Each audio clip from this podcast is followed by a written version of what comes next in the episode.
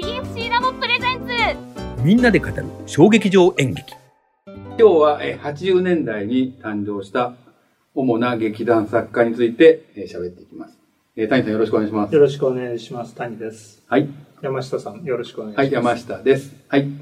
で、80年代に誕生したね、劇団、主な劇団作家、ね、えー、音声だけの人もいるので、えー、これはたくさんありますので、えー、純不動でですね、話をしていきたいと思います。谷さんなんか一つ、どうですか？いきなり来ましたね。いきなり。えー、じゃあ、上の方にある大人計画。大人計画ね。松尾鈴木さん。えー、はい。松尾鈴木さんは何から見たのかな？もう今となって覚えてないですけど、それこそ、えー、第1回で喋りましたけれども、えー、今はシアターコクーンの芸術監督をやられておりまして、ねえー、すごい、えー、仕掛けもすごいし、えー、役者はまあ大人計画の面々に、またゲストも、えー、客演がす素晴らしい人たちを呼んでくる、えー、人ですね。本当に。それ、それぐらいですかね、僕が言えるのは。まあね。いっぱい見てんですけどね。ね、松尾さんのあの大人結構30周年がね、そう年かな、ね、スパイラル、ね、スパイラルホールでやりました。30周年のあの記念でいろんなイベントをやって、はい、やったんですけど、ね。チケットは全部取れませんでした、僕は。あの時。えー、入場だけはできましたけど、あ、それで松尾鈴木の、えー、ポスターを、買ったんですかそう、その時飾ってあった、えー、でかい、あれ、ビーゼンぐらいかな。それと2つありまして、それを買って、えー、しばらくかかって、えー、届きまして、お金を払って届いて、うん、それ見て、えー、うちの奥さんが、えー、怒って、えー、押し入れの奥に今しまってあります。松尾さん押し入れの奥にしまわれてるんですね。そうです。汚いって。俺も大変なことです、ね、気持ち悪いって。まあね、それが松尾さんのいいところですから。まあ、それがまたまた、あの、たまたまその、買ったやつが、えっ、ー、と、生きちゃってどうすんだって一人芝居だったんですね、松尾さん。ああ。おじいさんのもう、汚い、えー、おじいさんで、そういうブリブリーフを履いて、そこの前がちょっと汚れてるとかいう。あ、もう私まさにそうですね。もう僕は今おしっこ漏れたので、もう完全そうですね。それだけど、それだけ言ってもわかんないですけどね。まあ、松尾さんは、だからすごい、メンバーもね、今じゃすごいですけど、あの、ね、工藤官九郎もいますし、まあ、星野源もね。星野源はもともと演出助手で入って、あ、そうなんですね。そうです。それで、えっと、音楽も、だからさえ前回言いました、儒教師は二度犯されたの音楽が、えー、星野源君。そうなんですか。え当時、もう相当、だから2008年、8年か、うんうん、8年の作品ですから、12年前の星野源が、全部一丁前にやってたわけですよ。すごいですね、えー、本当に。まあ、もちろんね、あの、もっと、有名になっちゃいましたけど、みな皆川猿時とか。はいはい。えー、荒川よしよし。荒川よしよしですね。えー、僕はあれ、彼を見見たのは、えー、なんだっけ、タイガードラゴンで初めて見て。はいはい、ジャンプテジャンプ。そう、なんだこいつはと思ったんですジャンプテジャンプを演じます、荒川よしよしでございます。だからね。そうです、あと、安倍貞夫。安倍貞夫ですね。忘れちゃいけないわ、安倍貞夫。はい、中村屋中村屋ですね。これ面白いですね。えーこの、あの、音声コンテンツ多分どっかで聞けると思います。大人計画はむちゃくちゃ面白いけど、唯一の欠点が、チケットが取れない。もう本当に取れません。ええ。これはどうしたことなんでしょうか？今、今年は取れますかね？あ今年は今度11月に、えっ、ー、と、これはだから彼が芸術監督の初作品になるんですけど、フリームンボーイズっていうのをやるんですけど、それは僕はあの、まだコロナで一末模様で売ってたんで、うんうん、あのー、3方向から手を出したら3つ取れちゃいまして、うん、えー、同じ日ですけどね。それを、えー、3人で行くと。3人で。いいですね。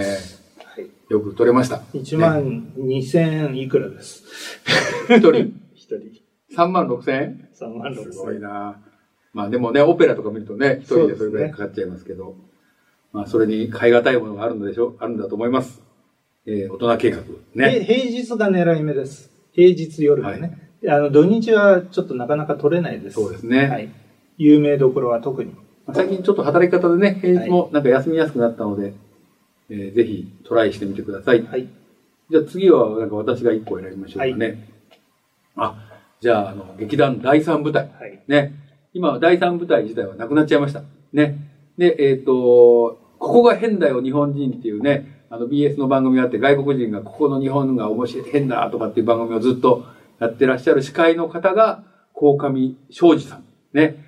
えー僕はこの人をすごい尊敬してまして、えーまあ、あのー学生時代から割とブームになってて、あの、し80年代のあの小劇場ブームを支えたのは多分この第三部隊と夢の遊民者ね、野田秀樹さんの。これは後でまた話しますけど、えーです。で、鴻上昌司さんは今ですね、えー日本が、あの、同調圧力が強すぎるんじゃないかっていうので、みんな同じ意見に従おうと空気を読んでですね、するんだけど、そこまでやんなくていいんじゃないのっていうのが割と好きで、うん。それがまずすごい好きなところ。それと、あと、なんか、俳優のなんか、あの、とか声優の、あの、メソッド、身体の、あの、本を出されていて、僕は割とすごく腑に落ちたんですね。で、あの、えっ、と、そういうことを書かれていて、割とそういう言語化して、わかりやすくしてるところもいいし、もう一個今、あの、鴻上さん、あの、第三部隊を解散しちゃったんですけど、えー鴻上昌司が虚構の劇団っていうのをやってるんですね。ただ、サインさんご覧になったことあります？一本見ましたね。うん。で、あの、若手のね、はいあの、俳優さんばっかり集めて、割と実験的な、えっ、と、ことをやるんですけど、鴻上さんが、えー全部、あの、作家、作演出を、えーされてます。あともう一個は、あの、鴻上さんは、あの、割とメジャーな、あの、俳優さん使ってね、はい。あの、えっ、と、えーあれはなんだろう、鴻上なんとかっていう、えープロジェクトなんだけど、えーサザンシアターとか、そんなところで。読売ホールでもやあ、読売違うわ。えっ、と、大手町の読売、あ読売の、あの、うん読売新聞社の新しい方とかでやってるのもあって、あの、ね、あの、鴻上さん、あの、えっ、と、えー昔の第三部隊じゃないっていう人もいるんですけど、えー僕は、えっ、と、毎日、えっ、と、行く公演が行くためにご挨拶っていう手書きの、うんえーのが書いてあって、ねあれとっても面白いですよね。いや、すごく、あの、あの、こう、フラットなえー人だと思います。えーと言いながらもうね、あの人も60過ぎて還暦過ぎられてるので、えーお若々しいなと本当に思ってるんですけど、まあ僕は、まあとりあえずこの第三部隊かな。えー昔ですね、あの、プレゼンでですね、ある企業の、えー丸ごと第三部隊の人が出てもらうっていう、あの、第三部隊に掛け合ってですね、あ、いいですよって言って、結局決まんなかったんですけど、うん。そんなことがあって、えーそれもなんか、あ、小ノリがいいなっていう感じでですね、80年代の半ばですね、えー、87、8年の頃だったんですけど、あの、それも覚えてます。じゃあ次、谷さんなんかどれか一個。どうしましょうかね。どれでもどこ行きましょうかね。うん。ねうーんえこの辺がでも全部80年代に出たってやつかな。そうですねう。ん。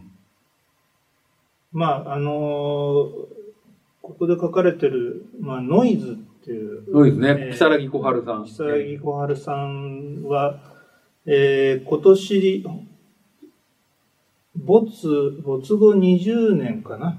はい。なんですよね。えーそれで、えっ、と、本当は今年はそのイヤーで、えーいろんな企画がやられる予定だったんですけども、えー最初になんかやって、その次に、まあ、実際公演が、えっ、と、神奈川芸術劇場カートで、うんうん。日本チャチャチャっていうのを、えっ、と、山田さんっていう演出家がうんやったのかな？うんうん。それを見て、えーすごく躍動的な、まあ、あのダンス系の人なんで、うんうん。すごい躍動的で、まあ、セリフも、えーストーリー構成も素晴らしいなと思って、まあ、如月小春さんってすごくね、あの、うんうん美女なそうですよね。えー美人ですよね。あの、ちょうど、えー NHK の U とか昔で言うと出てた、司会をやってたのかな八80年代、司会だったかな？司会、司会は青島みみゆきさんのお嬢、そうでしたっけ？そう、青島知事のおお嬢さんがやってたような気が、糸井さんと。あうん。でも、でも、木更木さん80年代ね、結構本当にブームになってて、ねええ。あの、僕は広告批評で衝撃場特集があったのを、あの、買って、あの、木更木さん、あ、こんな人いるんだと思って。うん僕もその頃ほたまたま本を買って彼女の一冊読みましたけうど、ん。えーこんな人がいるんだってあの、筑紫さんが何でしたっけ、筑紫哲也。わ若手、げわわ現代の、現代の若神々たちかな？そそれの一人に入ってま入ってましたね。あの、あれですよね、えっ、と、アエラじゃなくて、あの、えー朝日ジャーナル。そうそうそう、朝日朝日ジャーナルでね、あの、あの頃、えっ、三原とさんが、大好きなね。朝日ジャーナルを連載しててね、で、結構いろんな人が、あの、浅田明とかもねそう、です、そうです。あの、闘争論のスキドキッズを書いた兄弟の今先生されてると思いますけど、えーそんな人たちを、まあ、野田秀樹も出てましたよね。そうですね。ええ。まあ、そういう人たちが出て家探すと多分出てくるから今度探してみよう。まあ、そういうね、あの、中の一人で、木更木コアル、はい。で、なんか最近、あの、あれ、何十周年かで、なんか、いろいろ、木更木さんの上演がうん復活したんですか？だからさっき言った、あの、没後ぼ20年。没後か。ね没後20周年で、はい。あの、公演が結構あったんでおすね姉。さんかい妹さんかな？かなんかがいいやあのいろいろ尽力してやってるみたいあですね。あれ、日本チャチャチャもそうですね。ね日本チャチャチャをさっき僕が見たあそうかそうですやつです。そうですよね。はいで、山田運が、あの、振り付けをしたっていうね。あ山田運です山田運。ですよね。はい。じゃあ続いてですね、私は、えーじゃあ、この、ここだな。えっ、と、ラッパ屋。ね。あの、鈴木聡さん。はいね。えっ、と、この前も、あの、えっ、と、なんか、あの、ソーシャルディスタンスの、あの、一日だけの演劇公演があったんですけど、えー僕はオンラインで見たんですが、えーこの方はですね、あの、実は、あの、えーね、あの、私どものお得意様でもある、あの、博報堂のですね、あの、く制作局、クリエイティブにいらっしゃっていて、えーその頃は、えーサラリーマン進撃ラッパ屋という、えー名前で、えーサラリーマンをしながら、えー鈴木聡さんは、えー作家活動をしてたんですが、えーまあそちらの方に、えー専任をされるということで、えーまあフリーランスに、えーなられたと。まあ博報堂のフェローなので、えーまあ博報堂の仕事を中心に、その後もされてたんですが、あの、あれとかそうですね、会議室でお弁当食べてもいいじゃんっていう、あの、うんあの、ね、キョンキョンが出た、あの、クノールカップスープかなんかのね、CM のコピーは、えー鈴木聡さんです。で、まあ、鈴木聡さんは、その、ラッパーというのをずっと、えーっと、やられていて、もう本当に、えー30年えーぐらいになるということで、割とこう、僕らよりも少し上の世代の方なので、まあ、こうね、僕とか谷さん世代の、あの、おじさんのですね、悲哀みたいなことがですね、えーすごくよく描かれていて、えーおじさんたちが、えっ、と、ももクロの踊りをやるって言ってね、え実際やったらですね、あの、俳優の人たちが、あの、えっ、と、筋膜断裂かなんかを起こしてですね、えー実際できなかったというですね、えっ、と、ことが本当に起きたんですけど、まあ、そんなことをやったりもしています。えーで、あと、えっ、と、2.8次元っていうね、えー芝居もあああったんですね。で、2.5次元とですね、えっ、と、3次元の、さらに俺たちは間だみたいなことでですね、えーなんか、2.5次元を意識しながら、そうではない。2.5次元だけが演劇じゃないということをですね、えーこう、悲哀を込めて伝えていたというような、えーことも、えー書かれたりしていました。あと、朝のね、なんか、連続ドラマのね、あの、えーあの、脚本も、えー一回書かれたんですね。まあ、これが、あの、えっ、と、ね、我々のお得意さんでもある、えー鈴木聡さんの、えーラッパヤーと。で、ラッパヤーは、あの、ミーハーカンパニーというところが、あの、プロデュースしてたんですけど、うんそれがですね、私があの、前いた会社のテレコムはいジャパンのですね、あの、えー先輩だったって森泉さんが、えー、ミーハーカンパニーの社長なんですけど、やってたという、えーここんな、まあ、本当に世間は狭いなということでございますね。えーまあ、それがラッパ屋でございます。はい。これ全部紹介したら多分朝までになりますから、ね。まあ、あの、えー谷さんどう、どうしましょうかね。次。まあ、あとは有名どころで言うと、劇団新幹線ですね。さっき、そうですねあの第1回で、えー山下さんの方が、えー触らふ触れておりましたけれども、いや、劇団新幹線まあ、今、多分あのこの手の、この手のって言っちゃ失礼ですけども、一番チケットが高い、えー劇団そうですねじゃないですかね。劇団新幹線はチケットが本当に高くなりましたね。えーそれとうん取れ,、取れないと、そうですね。えーでいうことですね。それで、えっと去年でしたっけ、えー、一昨年でしたっけ、あの IHI のあ、回転するやつ。360度シアター。はい、はいああれの演出とかもすすごかったですね。ね、360度。あ、ね、あの、行ったら、客席が回るんだというね。あれはすごく意外でしたね。あ、劇、舞台が回るんじゃなくて、客席が回るんだっていうね。あそこって今やってるんですか？なんか公演。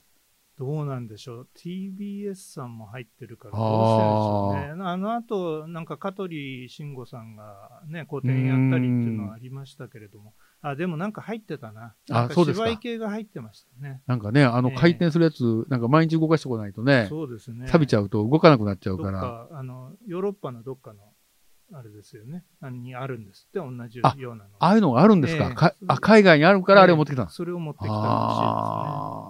すね。でも、使いこなせる人がなかなか日本にはいないっていうあ。そうですね。演出をね、プランを考えるだけで大変ですよね。悲しい現実があると。ね本当にですね。いやいや。でもまあね、あの、ややっと築地のあの市場もね、はい。あの、あの開場しましたので、僕がいた時は開場してなかったからもう、ものすごく寂しかった。豊洲あ、豊洲だ、豊洲。ええ豊洲市場の近くでございます。ね。で、あります。まあでも、新幹線というとですね、まあ僕的にはやっぱ古田新太さん、はいね、もう素晴らしいですね。あの、谷さんに教えていただいたカンジャム、はいはいはい。ね、古田さんレギュラー出てますけど、えー、ちょっと、支配人なんですけどね。あ、あのカンジャムの。ええまあちょっと全然脱線するんですけど、カンジャムっていう、あの、あれ、えー、フジテレビ？いやいや、テレビ朝日です。あ、テレビ朝日。はい。テレ朝でやってる日曜のよ夜、音楽のえー11時からですね。あの番組は素晴らしいです。もう、あの、演劇を見なくてもいいけど、あの番組を見てもいいよというぐらい、あの、面白い。えーもの音ですね音楽の、まあ、普段スポットを当てないようなところに、ねえ。いや、本当に勉強になりますね、あれは。で、古田さんのコメントがまたいいですね。いや、あの人物知りですね、本当にねえ、本当に。ねえ時々居酒屋でね、あの、えっ、と、下北のわらじ屋っていう、あの、焼き鳥屋にね、行くとたまに会うんですね。ええ。あ、古田さん、あの、なんか、あそこお好きだそうで、今はちょっとコロナでわかりませでもんが。実際会うと怖いですよ。はい。あの、格好がすごそうですねいですから。僕も一度、あの、駒場ゴでお隣になったことがあってですね、あ、なんか、ヤクザの人が来たんじゃないかと思ったら、古田さんだったって。なんか、セッタ履いてそう、そうなんですよ。なんかね、B さんみたいなので来るから、ええー？みたいな感じで。で、結構年配で大きいから体が。そうそうそうほんで、なんかすごい威圧感があるんだけど、そう。背中にね、竜かなんか書いてあった。僕、こ国運で一回見かけた。いやいやいやいや。でもね、ほんと素晴らしい俳優さんですよね。未だに携帯を持たない人ですからね。あ、そうなんですえか。えあの人は携帯持たない。なるほど。何人かいますけどね、そういう人。へえ。春日井さんも持たない。ああ。スマホじゃなくて携帯もない。携帯持たない。はあ、素晴ららしい。連絡取るんだったら、えー下北か三三軒茶屋のどっかの居店。酒屋にいるから、じゃあいるはずだって。古田さんはあれですか？なんかテレホンカードかなんか持ってる。知らない。すごい自人がいるんですね分で書けないんじゃないですか？ああ、そううか。ん書ける用事がないんじゃないですか？あ自分からはね。ねああ、なるほど。まあ、そこまでになると素晴らしいですね、本当に。ええいや、本当古田新太。あとはですね、まあ、80年代で、えー、ちょっと、えー、あ、亡くなった、ちょっと全然、あの、あのもうギャラッと、あの、あれを変えますけど、えー劇団青い鳥っていうのがあって、知らない大変知らない。うんこれはね、あの、今亡くなっちゃったけど、青山円形劇場を中心にやっていて、あの、女性だけの劇団だで、えっ、と、作演出が一同霊っていうね。なんで一同霊かっていうとですね、その人たちが、えっ、と、みんなで、あの、打ち合わせしながらやるっていう、指導例ですね、そう超民主的なですね、やり方で、えーやってたんですね。で、あの、割と、あの、えっ、と、CM にも、あの、出てもらったりとか、いうことがあって、えっ、と、僕は割とその80年代前半よく見てたんですけど、あの、その中であの、伊沢真紀さんっていうちょっと後から入ってきた人がいてですね、なんとこのあの、アカデミアの1階の録音スタジオで何回かばったり会ってですね、あれ伊沢真紀さんじゃないですかって。いや、僕青い鳥見てましたって言って、で、その後伊沢真紀さんは、あの、えっ、と、子供のためのシェイクスピア、ご覧になったことあります？谷さんいや、ないです。の、あの、えっ、と、シリーズ上演を、えええっ、と、あの、もう伊沢さん必ず出演していて、うんあの、演じられてたんですけど、あの、とても、あの、それが印象的で、で、今、あの、うちのね、あの、グループ会社であるオフィスパックに、あの、所属されているということで、なんかご縁ですね。そう、これもご縁ですよね。さっきの鈴木聡さんもそうですけど、本当にいろいろご縁があって、まあ、業界が狭いな、というふうに思いますけど、あとはあれですね、80年代、90年代で亡くなったというと、さっき谷さんが最初に見て面白かった東京サンシャインボーイズ。はい。ね。三谷幸喜さん。あと、あの、俳優の西村正彦さんもですね、えー東京サンシャインボーイズにいらっしゃったんですね。あと梶原善とか、えーいろんな、えー俳優さんがいて、えっ、と、その最後のシアタートップの公演で、えっ、と、休止しますということだったんですね、サンシャインブで、30年間の休止に入るっていうので、あとね、5、6年したらですね、30年経つんじゃないかなと思ってるんですね。なるほどね。そうそうですね。あ、もう一回やるんじゃないかと。シアタートップスはなくなったけど、どっかでやってほしいなっていうふうに本当に思ってるんですが、えー、そんなことは、三谷さんがまだ元気だったら、なんか叶えてくれるんじゃないかなっていうふうに。あ三谷さんも、そうですねや。やるかもしれないですね。ね、三谷さんはまだ59とか60ぐらいだから。次、大河があるから、タイがね。うん、結構大変かもしれない。タイが終わったら三谷さん書いてください。お願いします。えーそうですね。ね、楽しみですねあの。こ12月にまた公演が、どこだったかな？パブリックシェア、世田谷かな？はい。でやりますよ。オリジナル戯曲。ね、オリジナルだったかな？ちょっとわかん翻翻訳物忘れちゃった翻訳物かな、でもね、あの三谷さんとかの翻訳物って自分で上演台本書きそうですね書。き直すから、ものすごくわかりやすいし、面白かったりなってる。ね。それはありますよね。まだちらっとしかあの露出してないですけどうんね。ね23回のなんとかってへえ。なんかね、三谷さん、あの、えっ、と、人形劇であの、劇団三重士のやつやってたの知ってます？いや、知らない。あ、それやってた三重士の、文楽じゃなくて？そう、そうなんですよ。人形劇をやってて、その時に三重士を三谷さん流に全然書き換えるから、ものすごく笑いが多くてですね、さすがやわ、この人は、と思ってだけど、そういう意味では三谷さんも今取れないですね、チケットが。ですね。え確かに。えだからこの間の大地って、えあ大地パルコの、え第一良かったじゃないえですか。素晴らしかったですよ。それがようやく本当に取れた感じで、本当に取れなかったですね。何回落ちて、7回目ぐらいでようやく取れたって感じでしたね。そうしたらコロナで中止になって、それであーまたそれで7取り直し回ぐらい頑張って取ってってなるほどそねした。らまた3枚もダブっちゃって。あ、そうなんですね。三人で行ったと。そうそうそう、三人で、私は全くそういう努力をせずにですね、たまたまオンライン配信がやるぞっていうので、オンライン配信を見たというですね、ええまあ、いろんな人生がありますが、ええまあ、あの、三谷さんはす80素晴らい。しい才能ですよ。いや、すごい才能ですね日本。の才能じゃないですか、あれは本。当にね、面白いですよね。まあ、三谷さん、今度、あの、なんか、えっ、と、慎吾ちゃんと、なんあ、今か、やってますね。えっ、と、アマゾンプライプラムイムので、なんかシチュエーね、ションドラマですよね。ちょっとそれも見てみたいと思いま。もうや始ますってますよね。うん。あれは一気見ができるのかな？えーちょっと見てみたいと思いますけど。えっ、と、あと谷さんなんか、あの、言い残すことはありますか？言い残すのは大丈夫じゃないですか。大私はこの、この題はあまり、まだ沼に入ってなかったんで。ではですね、僕僕が最後にちょっとまあ、えっ、と、えーまあ、独断でですね、えーまた、えーご紹介したいのは、あの、宮沢明夫さん。はい。あこの人は、あの、ものすごく面白い。遊園地再生事業団っていうのをやっていたんですけど、宮沢明夫さんを僕は初めて知ったのは、80年の前半に、ラジカルガジベリンバシステあ、ム。はい。これ谷さん知ってます？知ってます。で、えーどんな人が出たかと伊藤聖子。はい。あと、えっ、と、北郎とかがいる、えっ、と、えーシティボーイズ？大竹、シティボーイズ。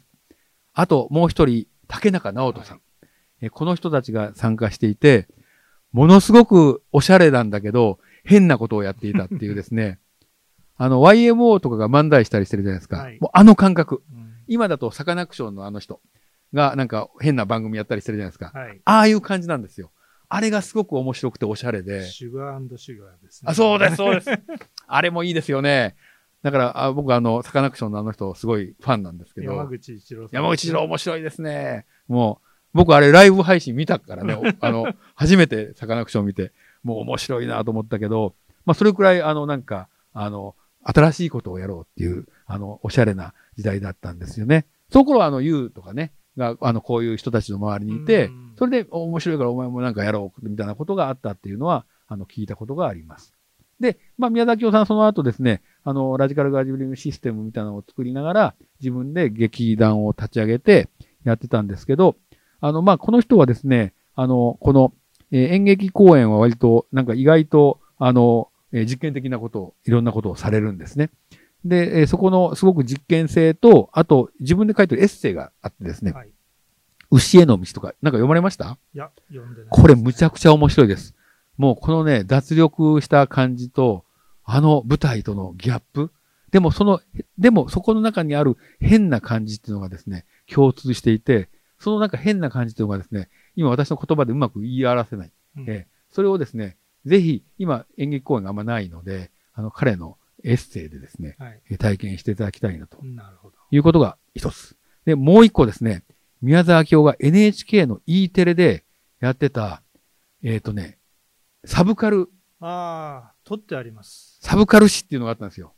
あれね、風間くんが出てたよ、そう、風間俊介。風間俊介もいいですよね。風間俊介は、あの人は、あんなに頭が良くて、いろんなことを知ってるんだってことを初めて知りました。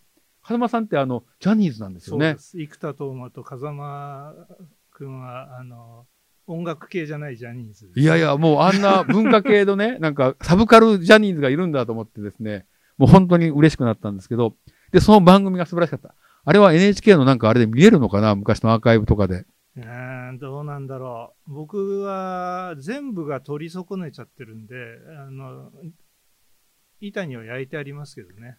僕もね、どっかにあります。昔のハードディスクにアイドルもあると思いますけど、えーというのを、あの、ぜひ皆さんに、えー探してですね、見てほしい。これ一気に見るとですね、3、4時間かかるんですけど、まあ、その時の宮沢明夫の喋りと話し方がですね、さすが、やっぱりムサビの先生、教授をずっとやられたっていう感じがすごくあって、そのギャップがですね、やっぱ宮沢明夫さんの魅力だなというふうに、思うというところでですね、えー80年代の、えーものは、今回は一旦これくらいで、そうですね。どうですか？はい。よろしいんじゃないはいでしょうか。では、えーあとはお後がよろしいようでということで、えーまた次回ということで、えー今日はありがとうございました。どうもありがとうございました。最後にお知らせです本番組は TFC ラボのポッドキャストステーションブレインドレインの番組ですブレインドレインではノートを解説しております本日のトーク内容の詳細や補足を載せていますのでぜひチェックしてくださいね。それでは引き続き次回の講演までさようなら。